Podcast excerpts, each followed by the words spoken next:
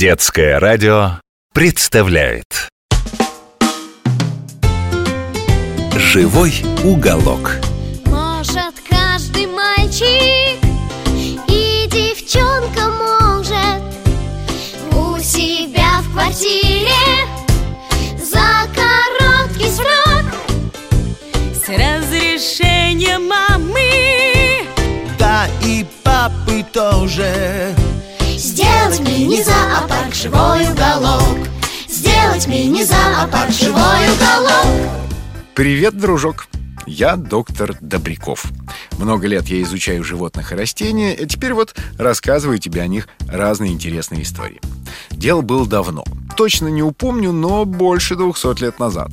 Однажды в Марсельском порту разгружали корабль, который доставил ценную древесину из Африки, и вдруг среди сырых бревен и веток грузчики обнаружили диковинную улитку, поистине гигантских размеров. Раковина в длину достигала 20 сантиметров. Моллюска облепили ученые-мужи, а когда описали и внесли во все свои научные таблицы и атласы, выставили на всеобщее обозрение в Лувре. Поглазеть на улитку Гулливера, как ее прозвали, выстроилась огромная очередь. Целый день стояли зеваки, чтобы вечером хоть одним глазком поглядеть на живое чудо. Так в 18 веке в Европу попала гигантская улитка Ахатина. Сейчас ты ими никого не удивишь, а в ту же Францию их ежегодно завозят на несколько миллионов евро для того, чтобы есть. Да, ну что ты так удивляешься? Французы не только лягушачьи лапки уважают, но и улиток. Своих виноградных улиток они уже давно едят в разных видах. И ахатин распробовали.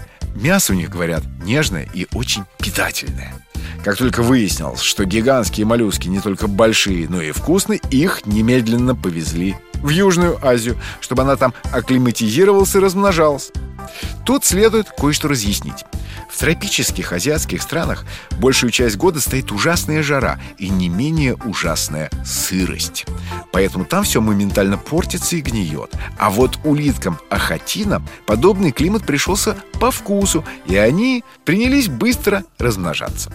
Вначале аборигены очень этому обрадовались, ведь молодые моллюски выполняли работу мусорщиков-чистильщиков, поедая разные отходы. А потом-то ахатиновая молоть подрастала, еды стало не хватать, и тогда улитки набросились на все посевы и огороды.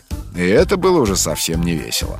Они расплодились так, что частенько ветви деревьев и кустарников обламывались под тяжестью жующих листьев улиток. Но аборигены не пали духом. Мясо они поедали еще охотнее, чем французы. То, что сами не съедят, отправят в Европу. А из раковин мастерят сувениры и всевозможные поделки. К тому же в 20 веке ахатины вдруг вошли в моду как домашние животные. Держать их очень просто. Главное, чтобы было тепло и сыро. Только будь осторожным, чтобы не пережарить улиток слишком сильной лампой. Едят они все, что угодно. Яблоки, салат, траву, всевозможные очистки. У нас дома террариум с ахатинами работает мусорным ведром. Огрызки от яблок, корки от дынь, ботва от моркови Все туда летит к этим ненасытным гулливерам Есть только один секрет успеха для строительства панциря им необходим кальций, причем в достаточном количестве. Можно положить в террариум кусочек мела, от которого ахатины будут понемногу откусывать кусочки, но я предпочитаю подсыпать им гамаруса, так называют сухой корм для рыбок, который состоит из сушеных рачков и продается в зоомагазинах. Кстати, их обожают и другие улитки – ампулярии. Эти уже водятся в воде, в аквариуме. Хотя иной раз любят оттуда сбегать, если аквариум не плотно прикрыт стеклом. Ампулярии чаще всего встречаются двух видов. Бурые раковины серо-шоколадного цвета с более темными и светлыми полосками. И золотистые. У этих домики ярко-желтые. Размножаются и те, и другие без всяких проблем. Вылезают по стеклу повыше и откладывают на стенке прямо над водой целую гроздь яиц. Потом из нее вылупляются и падают прямо в воду маленькие улитки. Любопытно, что ампулярии могут, сидя под водой, выдвигать наружу длинную трубу. Она называется сифон. И через нее дышать воздухом. Этому они научились в дикой природе. Ведь если улитка вылезет на какой-нибудь стебель или листик из воды, то ее там мгновенно слопает пролетающая мимо птица. Но про ампуляри мы еще поговорим с тобой более подробно, когда будем постигать аквариумные мудрости. А сейчас... Сейчас пришла пора прощаться.